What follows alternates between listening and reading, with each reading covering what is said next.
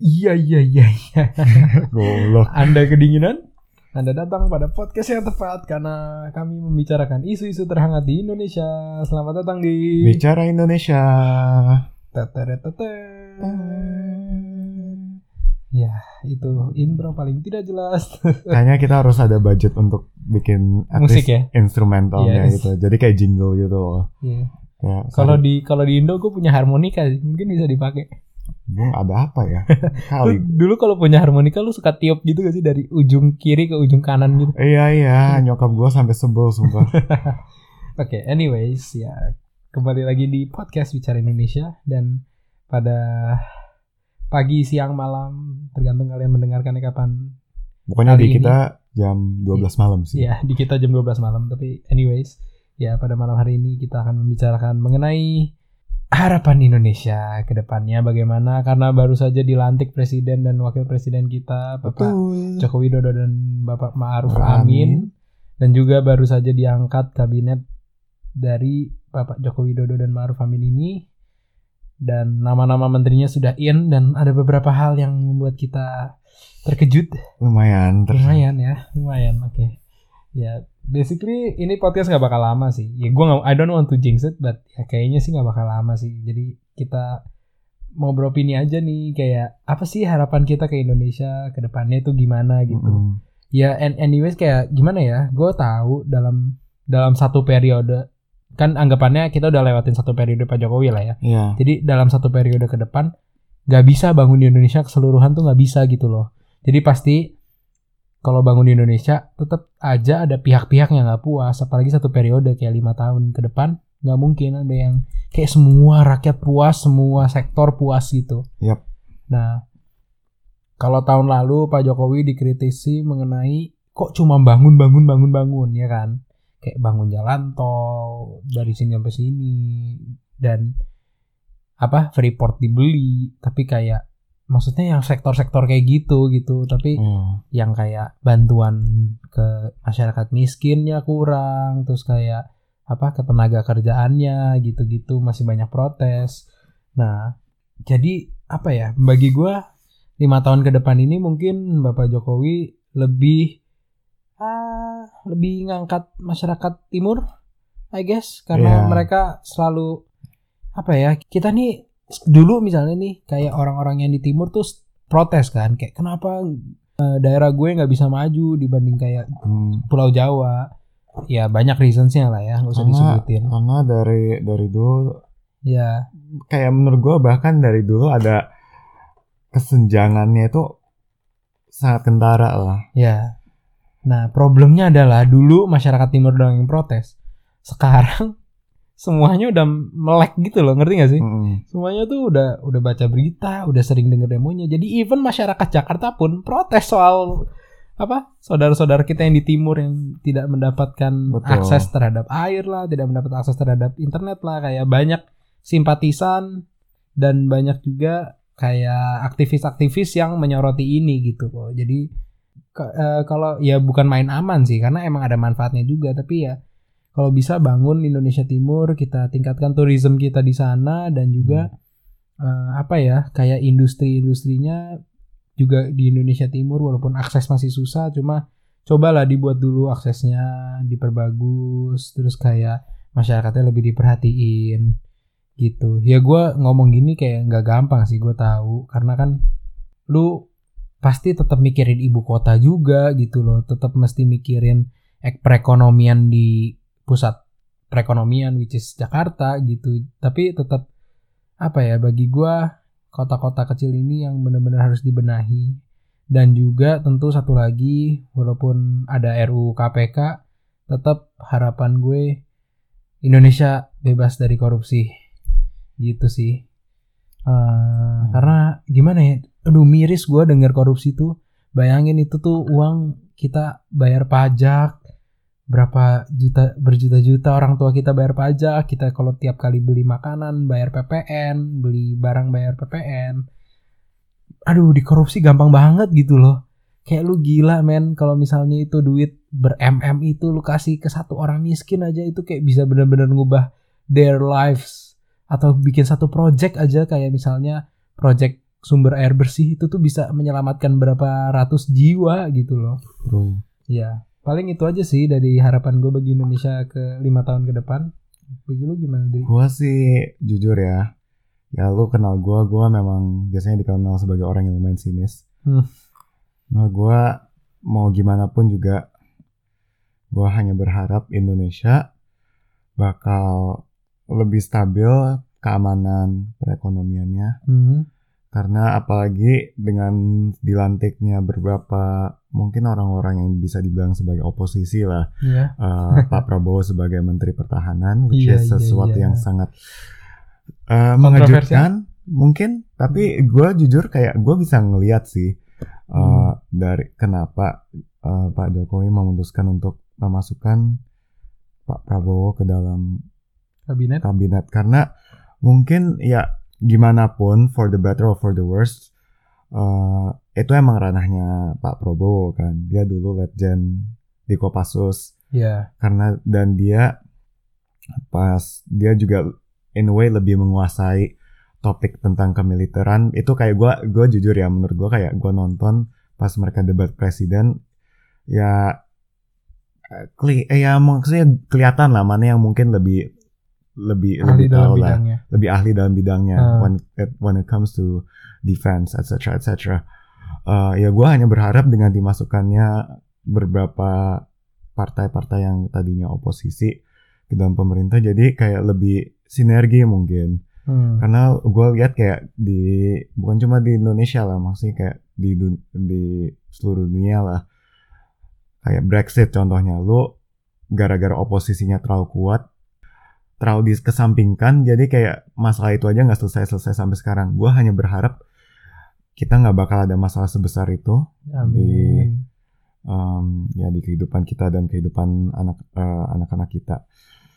Lalu ya dengan I don't know kayak kan ada Nada, Nadiem Makarim diangkat sebagai Menteri Pendidikan dan Kebudayaan. Hmm. Mungkin ya jujur itu juga lumayan mengejutkan untuk gua karena Lo tau gak sih ada meme-meme gitu ya yang kayak kalau misalnya nanti anak-anak kan pendidikan kan jadi Hmm. ntar anak-anak kayak kalau misalnya ibu gurunya nanya anak-anak hari ini mau belajar apa terus anak-anaknya kayak sesuai Sesuai aplikasi, aplikasi. bu iya terus kalau iya, misalnya iya. udah mengambil rapor eh, dikasih rating kan gurunya. iya Jadi kayak sebetulnya kita juga ngasih rating loh kalau di luar negeri my experience. iya Ya jadi kayak ampun. kasih feedback gitu ke gurunya jujur itu gue isi cuma formalitas ya Gua formalitas gue berharap gue bisa dapat door prize nya tapi sampai sekarang nggak pernah dapet. nggak pernah dapat sumpah. Iya iya iya.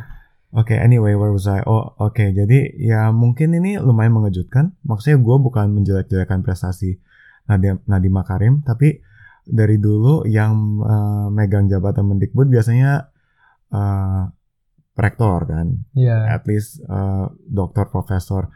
Dan gue gue tertarik aja sih melihat bagaimana cara let's say menteri termuda kita coba membereskan masalah pendidikan. masalah pendidikan. Gue hanya Hmm. berharap kayak tahun lalu kan kalau misalnya kita itu ada kurikulum kurikulum kurikulum 2016 gak sih? Aduh gue udah gak ngikutin deh. Ya yang Terakhir gue kurikulum 2013 oh ya terus 2013 sorry. Ya, ganti dia. lagi KTSP Iya. aduh pusing. Banget maksudnya itu gua gua hanya berharap mungkin kayak pengalamannya di Gojek mungkin bisa diterapkan di sini. Ya maksudnya Hmm. streamline lah proses-proses penerimaan uni gue juga berharap Oh, iya. ya guru-guru honorer itu juga kesejahteraannya diperhatikan iya dan ya itu sih miris sih gue denger kalau guru honorer Iya. tuh. lu kerja tiap hari udah di desa terpencil Mm-mm. terus lu cuma digaji 500 ribu sebulan bahkan honornya belum turun tiga bulan nunggak aduh Hmm. gue denger itu miris banget Dan mungkin bukan cuma buat guru-gurunya sih. Mungkin juga buat murid ya teman-teman kita yang di desa terpencil bahkan Hmm. yang kayak gue gua pernah baca artikel, gue pernah lihat foto bahkan itu ada tentara TNI dia ngajar anak-anak di kayaknya di Kepulauan Aru atau di mana gitu. Nah itu menurut gue cukup miris sih karena ya itu dua orang yang maksudnya kedua belah pihak yang harus they deserve better gitu loh hmm, bener sih kayak tentara di sana ditempatkan untuk menjaga pertahanan murid-murid di sana harusnya mendapatkan akses ke Pendidikan. pendidikan yang semaksimal mungkin. betul betul Jadi bukan kayak di press. Gue hanya berharap hal-hal seperti ini dihilangkan lah. Atau Iya. mungkin coba diminimalisir ya. Seperti yang lu bilang tadi pas awal podcast, Indonesia itu besar. tidak mungkin bisa memuaskan semua iya. pihak Bahkan Indonesia kalau nggak salah kalau ditarik garis lurus itu. Uh, dari Sabang sampai Merauke atau dari Indomie. Cukup. Dari ya hampir segede US lah continental United States dari Yes. Seattle ke New York. Apa apalagi ya jujur kayak banyak sih sebenarnya gue harapan gue karena mungkin kayak gue ngeliat Iya. pas gue udah balik ke Indonesia setelah di Australia belajar mungkin Iya. Indonesia 2024 itu produk ya tentu saja produk Indonesia eh, kabinet yang sekarang. sekarang kan. Betul. Dan mungkin 2024 mungkin gue udah balik ke Indonesia mungkin Aldwin juga udah balik ke Indonesia. Udah sih. Ya kita berdua pengen lihat lah kayak eh, apa sih yang situasi dihasilkan? Legacy ya, apa yang legacy ditinggal apa yang gitu. ditinggal untuk benar kita orang-orang yang mungkin ber- berpikir untuk balik ke Indonesia. Iya. dan kepada anak-anak kita Hmm. saudara-saudara kita yang di Indonesia dan ya jujur ya kayak when it comes to corruption gue lingkaran setan sih jujur aja. Karena benar-benar kesimpangan kesenjangan sorry kesenjangan itu akan menghasilkan orang-orang yang ingin mendapatkan lebih banyak kan? Ya terus hal itu orang-orang ini akan menghalalkan segala cara untuk mendapatkan itu. Hmm. jadi kesenjangan itu cara menghapuskan korupsi itu melalui menghapuskan kesenjangan dan untuk negara sebesar Indonesia dengan 260 juta rakyatnya aduh itu hampir Iya. tidak mungkin iya benar Gua sih. hanya berharap ya kalau misalnya kalian ingin tahu pendapat kita tentang UU KPK, ya gua hanya berharap kalau misalnya keputusan apa pun yang dibuat bisa diubah atau bisa ataupun kalaupun nggak diubah pun juga dimaksi apa sih maksimi maksimalis pokoknya pokoknya Mak- maksimalkan dia itu dia dimaksimalkan ya Allah Adri udah malam pak udah ya malam maksimalkan supaya ya korupsi ini jadi kayak dibuat efek jerah gitu Iya, apa ya? Mungkin ya kita udah tadi bahas soal pendidikan, korupsi kayak aduh jawaban diplomatis banget ya kan. hmm. Maksud gue kayak ya semua orang juga mau gitu. Nah, apa sih kayak harapan bener-bener harapan yang kayaknya lu doang, nggak lu doang, maksudnya kayak yang bener-bener spesial dari lu. Gue dulu ya, kalau gue tuh gimana ya? Gue tuh pengen Indonesia itu lebih memperhatikan soal environmental Oh, sustainability, which is eh, course gue gitu. ranah Karena lu. Iya, karena menurut gue penting banget. Kayak sekarang lu, sekarang lu numpuk-numpuk sampah di Bantar Gebang ya.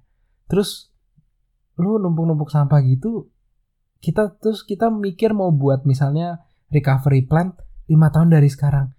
Terus itu lah sampah lima tahun tetap di situ kayak gila apa lu gitu. Ngerti gak sih maksud Iya. gue? Kayak udah mulai dipikirin lah, jangan kayak kita berbuat dulu baru mikir kemudian karena sekarang itu yang Indonesia lakukan kita mining kita kayak side effectnya nanti aja terus nanti pas lima tahun kemudian baru dis- discovered bahwa groundwaternya terkena kontaminasi dari mining yang lima tahun sebelumnya Hmm, terus iya, dibenerin iya. lagi tau gak sih kayak costnya tuh double double gitu numpuk Hmm. sedangkan kalau misalnya kita bisa benerin regulasinya dari sekarang atau kayak bener-bener bisa bisa kayak bener buat sistemnya bagus dari sekarang ya kita nggak perlu ada pengeluaran-pengeluaran yang tidak penting gitu gitu loh nah bagi gua gua berharap pemerintah kayak bener-bener perhatiin soal sustainability tentang lingkungan tentang amdal tuh bener-bener lebih dipertegas lagi supaya gak ada tuh kayak kontaminasi apa atau kebakaran hutan atau polusi. Terus nanti ujung-ujungnya perlu duit lagi untuk membereskannya. Padahal kalau misalnya dari awal bisa dicegah atau dibuat sesuatu fasilitas yang benar-benar bisa mencegah ya nggak perlu ada pengeluaran itu gitu loh. Betul betul. Itu yang dari gua pribadi sih Hmm, dengan salah satu caranya kasih pengelolaan sampah darat atau landfill ke swasta dan swasta bakal bikin recovery plant di Bantar Gebang. Wah, itu mantap pak, itu baru mantap. Nanti eh, saya by that time udah lulus konteks saya ya. Iya cari pekerjaan, iya iya mencari kesempatan bu. Hmm. Iya. Lu ada nggak kalau Um, yang personalized gitu? personalized oke Hmm. jadi mungkin ini uh, this might come as a surprise tapi gua sebenarnya orang yang suka mancing Masuk akal. Lu Ya. punya pancingan juga di sini. Iya ada pancingan yang gue sampai sekarang belum pakai anyway. Karena menurut gue, oke ini gue, you know, Indonesia itu kan sebenarnya garis pantainya salah satu yang terpanjang, di dunia. Terpanjang. Kedua terpanjang bahkan. Yang pertama masih Kanada. Kanada. Ya, menurut gue sedikit ironis kalau misalnya nelayan kita itu nggak terlalu diperhatikan gitu loh. Kayak makanya gue respect Hmm. banget sampai apa yang dilakukan sama Bu Susi.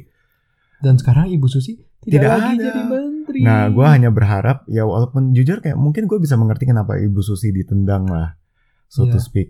Karena mungkin cara dia untuk ya meledakkan kapal-kapalnya mungkin nggak terlalu sebenarnya efektif loh. Efektif. Karena 96% berkurang ya atau 90 berapa persen gitu. efektif, tapi Tapi eh, katanya dari segi perekonomian maritim menurun justru. dan Jadi fokusnya terlalu fokus untuk meledak-ledakan doang. dan dan Katanya sih gitu ya. dan secara diplomasi pun juga secara diplomatik pun juga Oh, kurang bagus ya. kurang bagus Ah, ah, ya ah. dikomplain Bu Retno Bu Retno Menteri Luar Negeri kita Ya. katanya sering dikomplain sama negara-negara tetangga kita Hmm. nah gue hanya berharap kalau misalnya ya maksudnya masyarakat masyarakat ini lebih diperhatikan Hmm. mungkin itu satu sih dan yang kedua ini yang mungkin gue belajar di course gue itu juga berhubungan dengan laut karena Indonesia itu kan nah sekarang kan lagi kekeringan kan Ya. kayak gue gue tahu ini kayak mungkin terlalu jauh ke Hmm. depan tapi gue rasa kayak Indonesia seharus, seharusnya sudah waktunya mempunyai desalination wa- Water plan. water plant Water desalination plan. iya itu dia pokoknya Oh, jadi mengambil cadangan fresh water dari air laut. iya Ah, menurut gua cadangan-cadangan ini lumayan penting karena ya contoh kayak Jakarta orang nggak mau kayak alasan apa Jakarta ambles Turun terus. karena air tanahnya diambilin terus Nah, air tanahnya diambilin karena orang nggak percaya sama, sama, pam pam. Jadi pakai groundwaternya mereka. iya menurut Ya, gua kalau misalnya lumayan. masalah air ini bisa diberesin hal-hal ini Jakarta apa masa-masa Jakarta ini bak- mungkin bisa apa ya diminimalisir lah Ya. mungkin itu sih Intinya groundwater itu penting, guys. Mm-mm. Penting banget groundwater itu. Jangan pikir sekedar cuma buat cadangan air. Wah, lebih dari itu iya groundwater tuh. karena Ya. groundwater it affects the stability of the buildings above. Seperti Eldwin, mungkin kayak empat tahun lagi gue udah lulus dan itu sebenarnya apa ya major gua. Jadi kalau misalnya ada yang mau ngasih kerjaan, please follow Yeah. my LinkedIn Adrian Santoso. Oh iya, LinkedIn gua Cornelius Aldinata. Oke, anyway, uh, mungkin itu Itu ya. Itu ya, harapan kita buat Indonesia ke depannya dan ya melihat kabinet yang sekarang optimis nggak optimis sih banyak nama baru juga mm-mm. dan banyak nama lama juga jadi ya bukan optimis nggak optimis tapi maksudnya ya happy go lucky aja lah just let's see what our jajaran kementerian got for us kayak kebijakan-kebijakan apa. Dan pastinya sebagai masyarakat Indonesia kita harus tetap selalu dukung pemerintah tetap awasin. Jadi kalau misalnya ah, udah mulai ada yang ngaco atau ada yang kerjanya kurang bagus menurut statistik kita bisa kita mempunyai hak apa untuk ya? Ya hak buat protes. untuk protes, tapi kita tidak ada hak untuk mencaci maki. Betul sekali. Ingat Indonesia Full of Peace 2019.